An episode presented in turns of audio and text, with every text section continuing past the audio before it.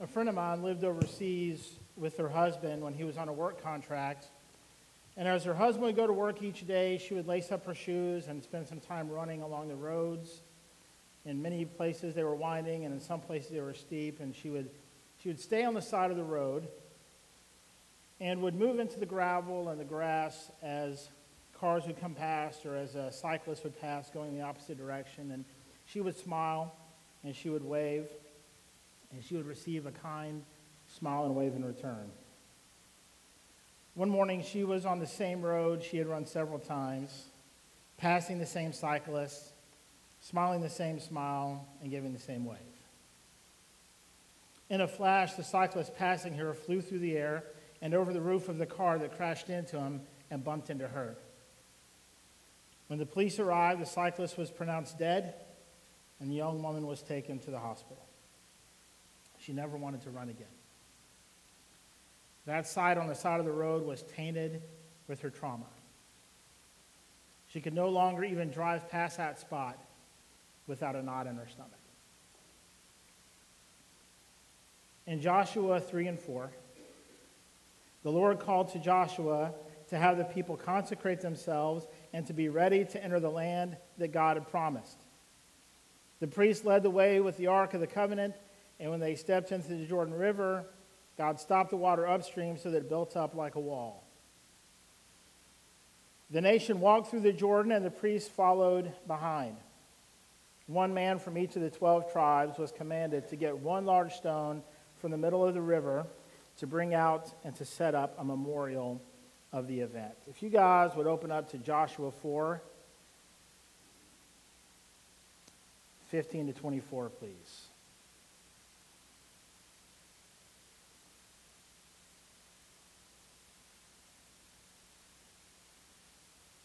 So he told them to set up a memorial. And if we go further back, starting in verse 1 of chapter 4, it says, When the whole nation had finished crossing the Jordan, the Lord said to Joshua, Choose 12 men from among the people, one from each tribe, and I tell them to take up 12 stones from the middle of the Jordan, from right where the priest stood, and to carry them over with you and put them down at the place where you stay tonight. So Joshua called together the 12 men he had appointed from the Israelites, one from each tribe, and he said to them, Go over before the ark of the Lord your God into the middle of the Jordan. Each of you is to take up a stone on his shoulder, according to the number of tribes of the Israelites, to serve as a sign among you. In the future, when your children ask you, What do these stones mean? Tell them that the flow of the Jordan was cut off before the ark of the covenant of the Lord.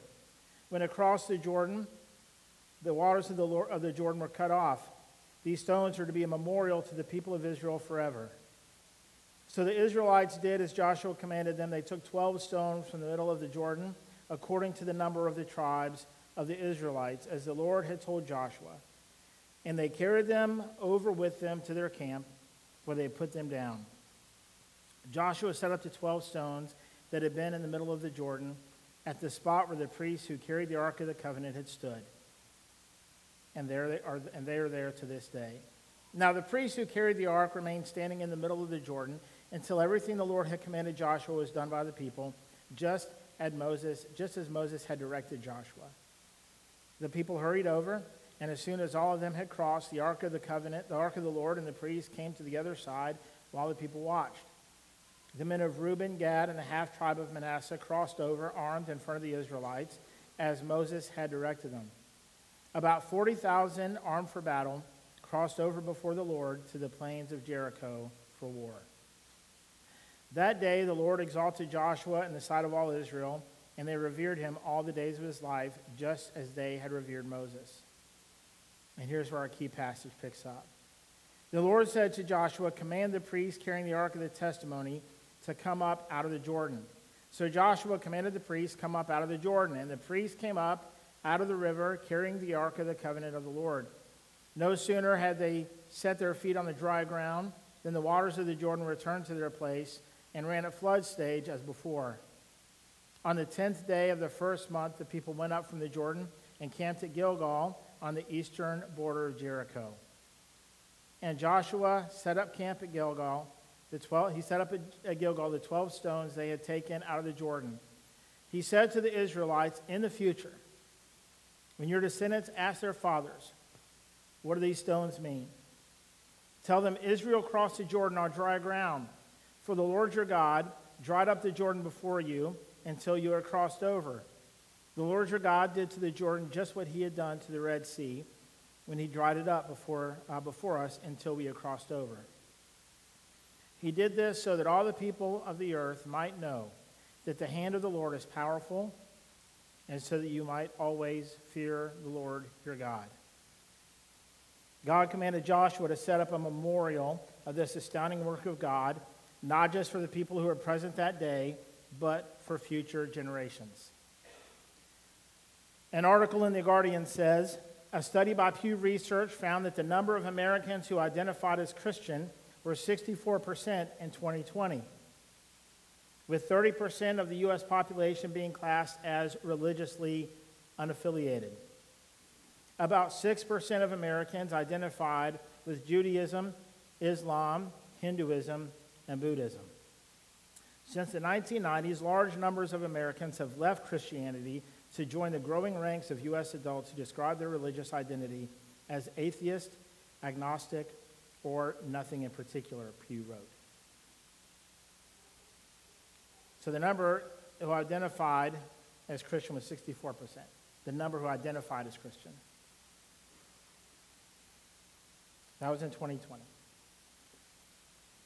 In 1972, 92% of Americans said they were Christian. But by, but by 2070, that number will drop below 50%, and the number of religiously affiliated Americans, or nones, will probably outnumber those adhering to Christianity. Surely we're seeing that wherever we go today. Am I wrong? This is disheartening. The reasons stated by those who are leaving the church include hypocrisy, judgmentalism, and for some, just getting out of the habit of going. In some cases, because of the pandemic. It can also be easy to forget our history with God, whether that be personally, as a family, or even in regards of connecting to the Bible. It's important that we understand our history with God. It's important that we hold on to that history. Do we recognize what God has done? So how is it how do we keep these memories fresh? How do we keep our memories fresh? The first thing we need to do is we need to revisit God's work in his word. In Deuteronomy 8, 1 and 2, it says, Be careful to follow every command I'm giving you today, so that you may live and increase and may enter and possess the land the Lord has promised on oath to your ancestors. Remember how the Lord your God led you all the way in the wilderness these 40 years and hum- to humble and to test you in order to know what was in your heart, whether or not you would keep his commands. Remember, he, let, he rescued Israel from slavery in Egypt, and then he spent 40, they spent 40 years in the desert, in the wilderness, as God pruned off the generation that stopped believing. It's easy for us to look back and say, how could they possibly forget what God has done? But we forget what God has done. We forget it all the time. You say, yes, but we did not have the Red Sea part in front of us. We didn't have uh, plagues against our enemies that forced the ruler who, of those who enslaved us um, to finally say, all right, that's enough, let him go. We don't have the experience of God providing for us day to day through manna and quail, where there is nothing we can do except to go out and uh, collect what little bit we're allowed to collect for that day. Where we have to depend day by day by day on God because there is nothing more. And maybe that's the problem. Maybe the problem is we don't feel like we need to depend on God day by day by day by day. We can predict when our paycheck is going to come. We can predict when our mortgage is going to be due. I say we can predict that, but did anybody else get their recent tax assessment? I didn't see that coming.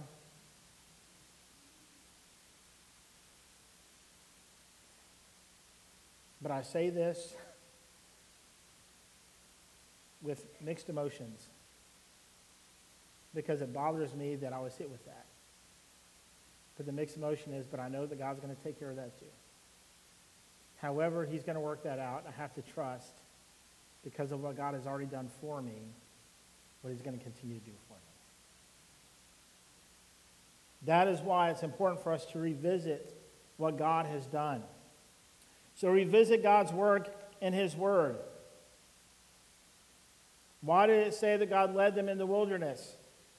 In Deuteronomy, he says, God led you all the way in the wilderness these 40 years to humble and to test you in order to know what was in your heart, whether or not you would keep his commands. We know in the story um, of the rich young ruler that Jesus did the same thing. What do I have to do? And Jesus said, Sell everything and give it to the poor. On several occasions, he asked him, uh, on a few occasions, Jesus asked people, and we're told he did this to test them. Which always seems like kind of a strange statement because we will say that God does things to test us. But we really don't really know what that means, as if God is looking for some answer from us that he'll be okay with. I love this statement by David Guzik because it's something that, that I've wondered about and I thought, am I right Am I, in my thinking here? And David Guzik says God tested Israel. It was not because he didn't know their hearts, but because they didn't know their hearts. We have to constantly be corrected of our overestimation of ourselves. When God moves in us, when he withholds from us, when he redirects us, whatever it is he's doing, who is he trying to convince? About who we are. He knows who we are. He knows what he has to do, but we're not convinced. It's okay, God, I can handle this. I got it. It's okay.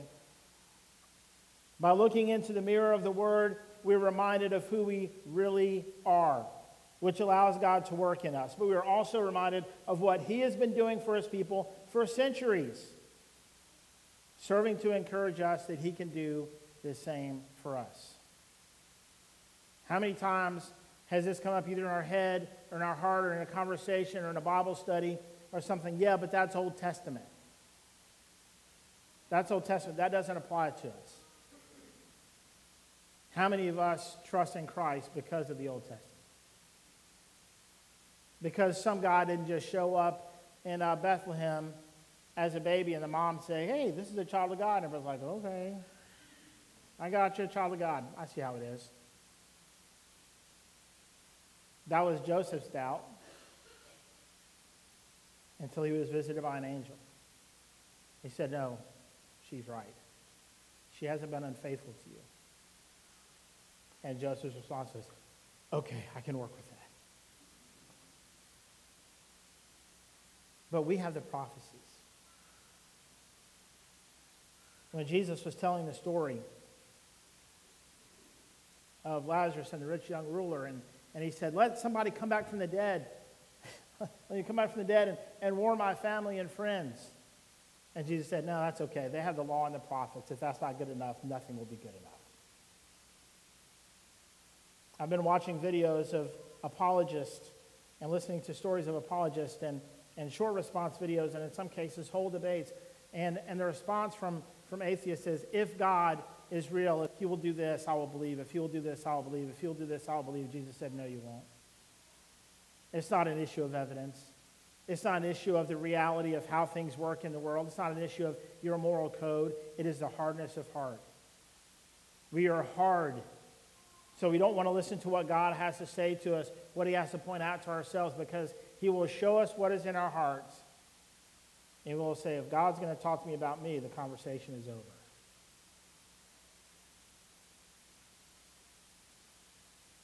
And people are walking away from church. Most of the time, they're not walking away from, from the church simply because the church lets them be whoever they want to be. Usually, it's because the church has called them out to not be who they used to be.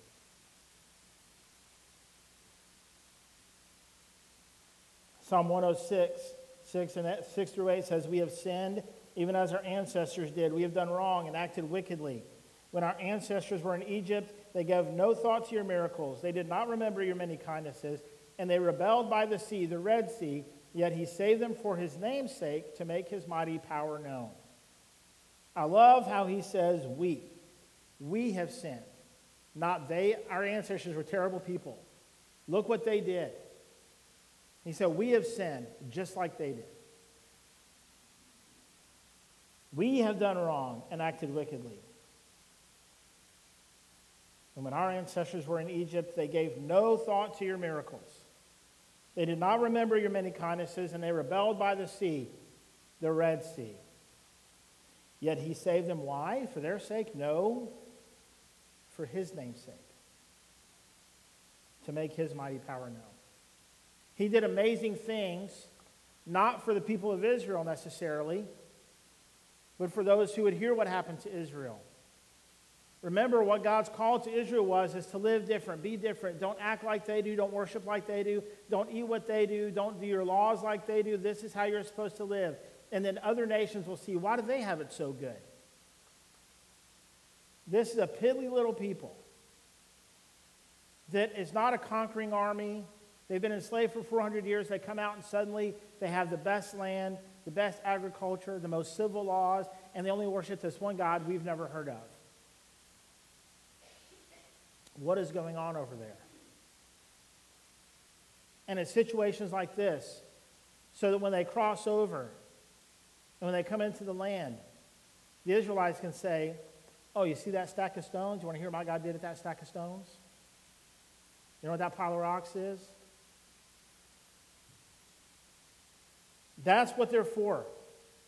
Is they point back to how good God is, how great God is, how miraculous He is, all the things He's done. Hudson Taylor says God's work done God's way will never lack God's supply. Greg Stier, who runs Dare to Share Ministries, makes it very, very clear that what makes a, a ministry, what makes a church evangelistic, what makes a church powerful, what makes a church effective is not the programs, it is not the socials, it's not the fellowships, it's not the quality of the band, it's not even the quality of the preacher, it's prayer and prayer alone. He was a member of a church with 200 adults in that church and 800 youth. And he's, when asked, why, why do you guys have so many kids come to this church? He said, because we pray. We pray for the Spirit of God to move. We pray for Him to break through hearts. It is when we pray and we depend on the Holy Spirit, we depend on the power of God, that He breaks through places we can never go. We try to argue into the mind of somebody else about why they should believe in Christ when it is the law of God, it is the Word of God that bypasses the mind and goes straight to the heart. And then their mind opens up to what the reality of the situation is. But we have to know who the God is that we serve. How do we know this God? We look at what He's done. We look at His history, and not just His history, but His history with us. When we visit the Word, when we spend our time in the Word, we see what God has done. We revisit it and we revisit it and we revisit it. Acts 14 17 says, He has not left Himself without testimony. He has shown kindness by giving you rain from heaven and crops in their seasons. He provides you with plenty of food and fills your hearts with joy. It is He who provides for us. We say it's the rainy season. We should expect rain. It's going to be cold. It's going to be hot. My crops are going to get rain or they're not going to get rain. We listen to the, we read the Farmer's Almanac. We listen to the weatherman. We talk to farmers who've been doing this a while. But do we pray for rain? Do we say, God, give me, the, um, give me what I need this year so that you're glorified and so I always recognize that it is you who provides? In the years of drought and in the years of rain, in the years of skim and the years of plenty. That God can be trusted because we have always seen what he can do. We've seen it in other people. Will he do it for us? Psalm 119.52 says, I remember, Lord, your ancient laws, and I find comfort in them. What comfort is that? the ancient laws. It is the things that cause us to focus on God and God alone, to depend on Him and Him alone. If my boss is being a jerk, it's okay. God's going to handle this. If my teacher is unfair, if the judge is unjust, if my parents are being petty, if my kids are rebellious, we depend on what God has done, what He can continue to do, and we can say, It's okay. God will work it out. God will work it out. God will work it out. He may not work it out the way we prefer, but He's just. First Chronicles. Sorry, John Piper says Christians of all people understand the crucial importance of remembering. Christians are memorial people because the whole of our faith depends upon remembering. Those who persevere into the glorious future are those who remember the gracious past. 1 Chronicles 16, 11 and 12 says, Look to the Lord and his strength, seek his face always. Remember the wonders he has done, his miracles, and the judgments he's pronounced. In Hebrews 11, 32 to 40.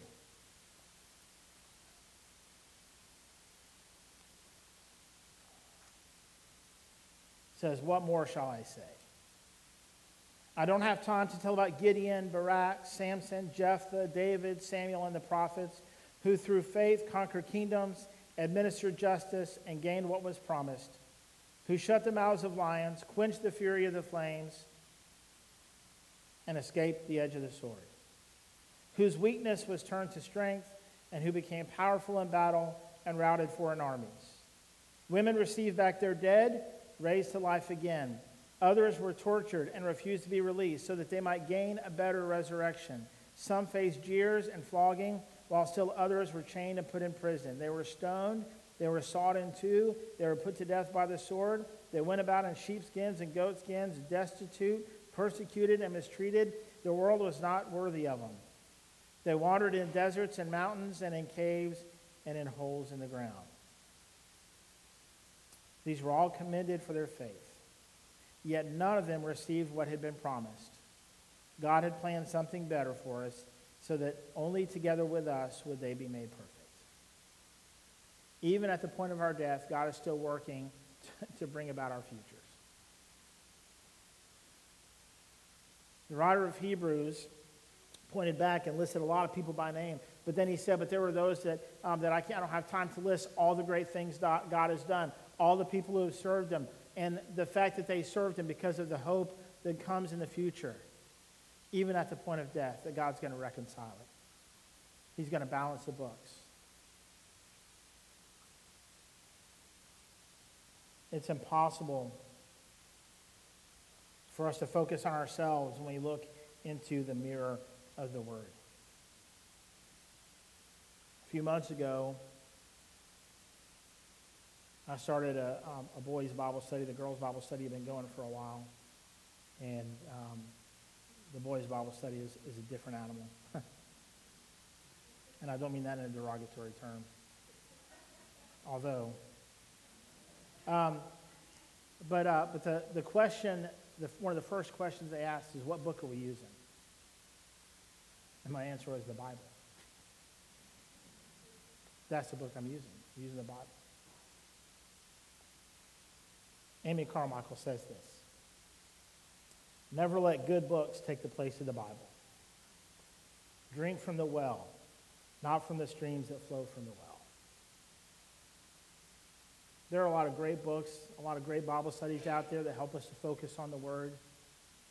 But are we reading the Word from the passages in the books? Are we reading what an author has to say about what God has to say? Are we letting God of the Word the Word of God commune with our spirit, His Spirit commune with our spirit. And He's like, this is what I'm saying, and I'm saying it to you. This is what I have to say for you to hear, for you to be changed into who I've created you to be. Without going through some other author who had their own experience and their own perception and their own wisdom. It's not a substitute, it's a supplement. Treat it as such. Spend your time in the Word. As I've been doing a lot of work on our house, and, and a lot of you see me with my, my earbuds in when I'm walking around somewhere or when I'm driving or whatever, and I, I don't listen to music very much at all. I couldn't even tell you who anybody is that sings or has albums. I mean, I know it aggravates the praise team. We're like, oh, I love this song. I don't know. I've never heard it. Yeah, well, you're the drummer. Get with it. You know? but uh, but I, I, just don't know. My time is limited, and um, and this is not bragging on me. Please understand, but it's something that has been a benefit to me. I listen to podcasts and preaching. Adrian Rogers, James Merritt, um, because I need that. I get easily distracted. And with my earbuds in, it blocks out everything except what God has to say to me. I've been listening to the audio Bible. Ye- yesterday, I listened to uh, um, Galatians through Hebrews while I was painting and patching and driving and going to the dump.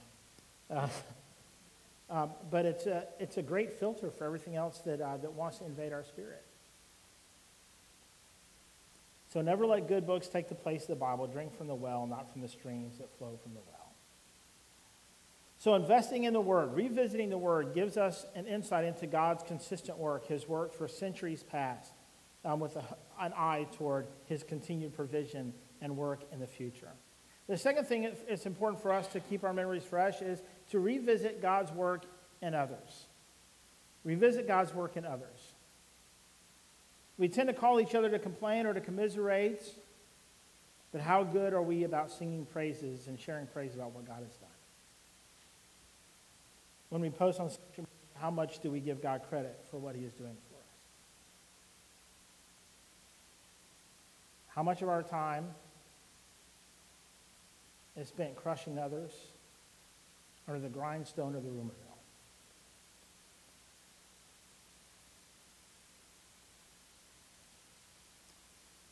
in 2 Corinthians 13 11. It says, Finally, brothers and sisters, rejoice. Strive for full restoration. Encourage one another. Be of one mind. Live in peace. And the, love, and, and the God of love and peace will be with you. This is what we're told to do as part of our, our ministry in the church. We're supposed to encourage each other. Right? It says, strive for full restoration, encourage one another, be of one, be of one mind, and live in peace. And the God of love and peace will be with you. Not maybe he'll show up. We'll see what happens. It says he will be with you. God gives us the privilege and the honor of being in church fellowship. We're given the opportunity to worship and serve together, to bear each other's burdens, and to encourage each other. Sometimes we're not great at it. But one of the ways to encourage each other is to share of God's work in our lives. One of the ways we encourage each other is to share of God's work in our lives. I don't know who said it. I've heard it. I heard it a few times several years ago, and it stuck. And it says, "A burden shared is a burden halved, but a praise shared is a praise doubled." A burden shared is a burden halved, but a praise shared is a praise doubled. Imagine what our church would be. Imagine what our lives would be as believers if we recognized what God did and we told others about it. Even stuff that is everyday, ordinary things. When we recognize God's ongoing, consistent, persistent work in our lives and we share that with other people, it changes our perspective to where God, we see God in all the things that are going on around us. We see his hand. And not just in the miraculous things, not just after surgery or after we're healed from, um, from a disease or after um, this great comp- uh, task is accomplished or not just after he provides in this amazing financial, financial way for us. But that God does things all the time for us. We look back last year at the uh, Operation Christmas Child, the ride, right? And, um, and the testimony was shared, a very simple testimony, that we prayed it wouldn't rain until we got done. And God held off the rain until right after we got done. And people would say, man, what a coincidence. Or, yeah, oh, yeah, um, the weatherman could have told you that was going to happen because it was moving. Like, no, no, no. We asked God to do it, and he did it. Was it important? No, it wasn't. I mean, it, like from a crucial standpoint, it wasn't a crucial, important thing. But what it did was our people prayed, and God said, See, I'll answer your prayers. I'll prove to you that I hear you because I will do something simple and easy to just makes your life a little bit better. And then what do they do? They tell everybody, look what God did. That is how the Word of God spreads. That is how we begin to focus on the big things that God does and the little things that God does because we share in fellowship with one another through praises, through hymns, through songs. Colossians 3:16 says, "Let the message of Christ dwell among you richly as you teach and admonish one another with all wisdom through psalms, hymns, and songs from the Spirit, singing to God with gratitude in your hearts." What is there to be thankful for? We can be thankful, of course, and we should be thankful for Jesus' work on the cross. But what about for our meal? What about for breakfast? God has been faithful to provide for me for over half a century. Obviously, every meal I ever wanted has been available. I say obviously because of God's goodness. I don't know what you're thinking. That was rude.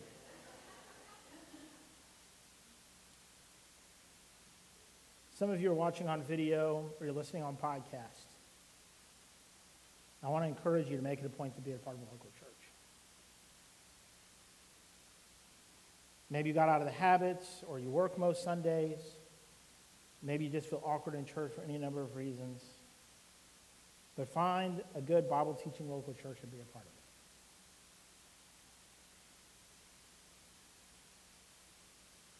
Hebrews 10 24 to 25.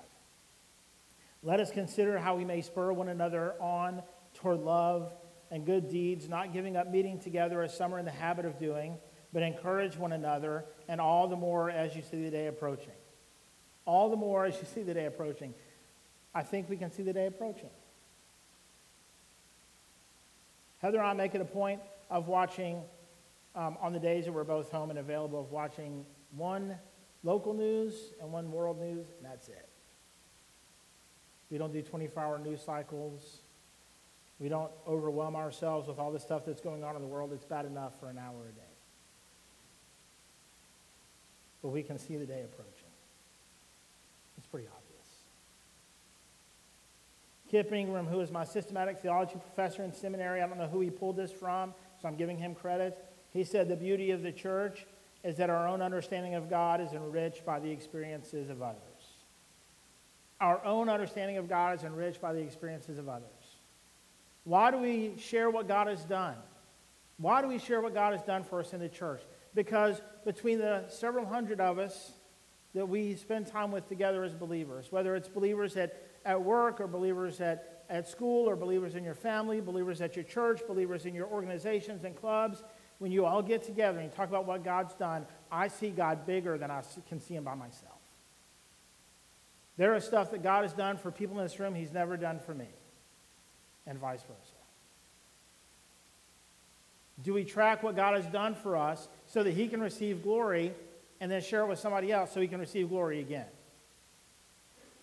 A lot of times, our understanding of God, our grasp of who he is, comes because of what we have seen him do and other people. If I were to ask you what your favorite Bible story is, you could most of you could tell me. Maybe it's something you heard from when you were a child. Maybe it's something you ran across as an adult. Did you know that reading your favorite Bible story is a way of you seeing what God has done for somebody else and you being excited by it? How much more exciting is it when it's a person that we see face to face, that we spend time with, that we know? Unfortunately, I didn't know that my dad planted a church in Moldova until his funeral. Because he would tell me, for years, he would tell me, I'm going back to Moldova. He said, We're building a church. There's a church that didn't have a town. I mean, there was a town that didn't have a church in it. No evangelical churches at all. And uh, he started off being a part of this because uh, there was a ministry to stop uh, that rescues girls from human trafficking um, over in, uh, in the former Soviet Union. So he got involved there somehow. Somebody came to the church or whatever. He got interested. He became involved there. And then he found out he would visit Moldova, and somebody apparently made a, com- uh, made a comment that there's no evangelical churches here. And my dad came back apparently to the church and told the pastor, said, said there's this town, there's no evangelical churches in this town. And he said, we need to fix that. Remember, I didn't know this until his funeral. But this was probably 10 or 12 years before he died that he was doing this. Because he would say, um, he would say, we're, we're moving on that church. He said, we got the footings dug, we got the foundation dug, so next year we'll raise the money over this year. Next year we'll go back and we'll pour the foundation. Because in Moldova, you're not allowed to own land as a church. So the church in America had to own the land. And they would raise money year by year, and they'd go and do another phase. So um, I got impatient because it took us like eight months to build this church. It took them 10 years to build one. Because in the winter, you can't dig and you can't work. It's like one degree out. So one year would be the foundation. And then it would be the cinder block outside.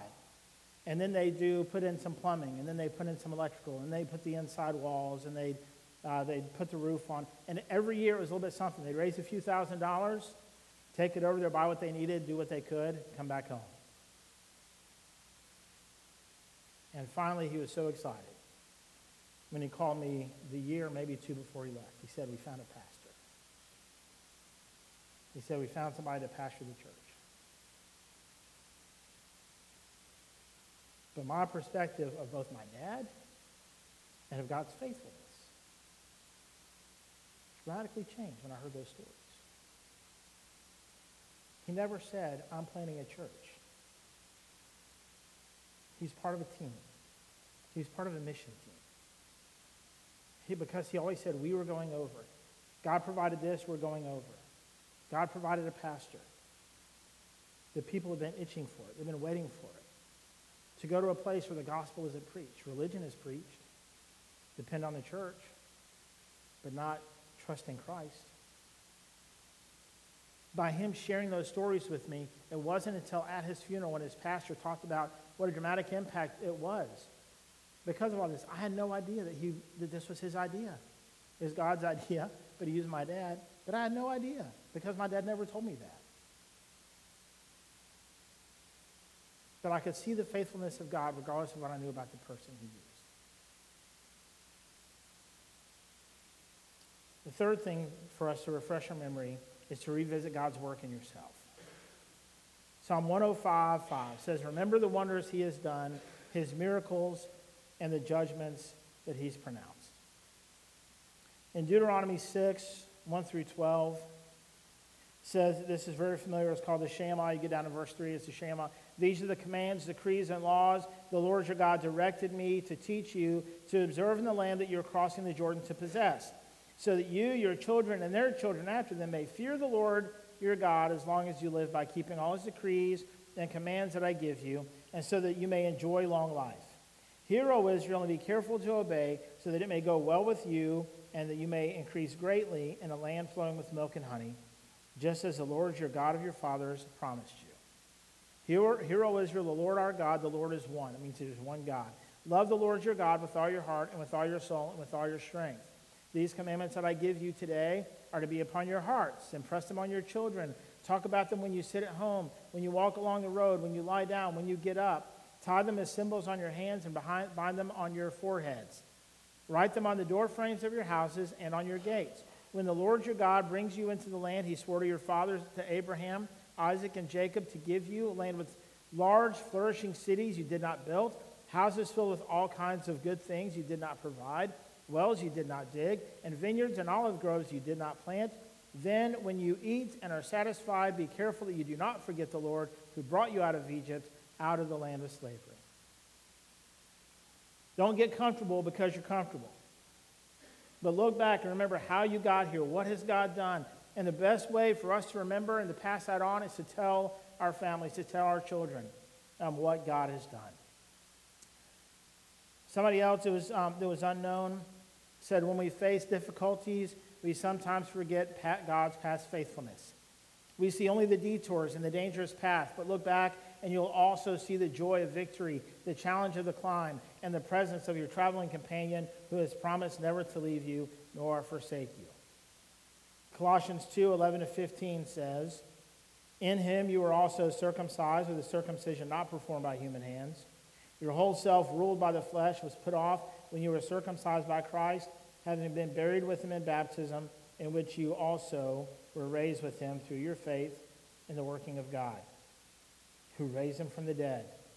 When you were dead in your sins and in the uncircumcision of your flesh, God made you alive with Christ. He forgave us all our sins, having canceled the charge of our legal indebtedness, which stood against us and condemned us. He has taken it away, nailing it to the cross. And having disarmed the powers and authorities, he made a public spectacle of them, triumphing over them by the cross. Returning to the story of my friend. Over the course of months, she went to physical therapy to heal her body and talk therapy to heal her emotions. As she told me what was going on and how she struggled to break free of the fear of even seeing the side of her accident, I asked her a question Have you considered creating a new association for that site? What do you mean? She asked. Right now, you see that as a place where you were almost killed and where you watched the cyclist die. Maybe you could set it up as a place of remembrance that God saved your life.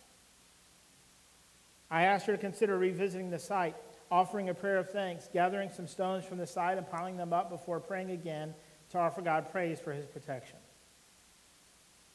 A few days later, she emailed me that she had done it and what a difference it had made for her.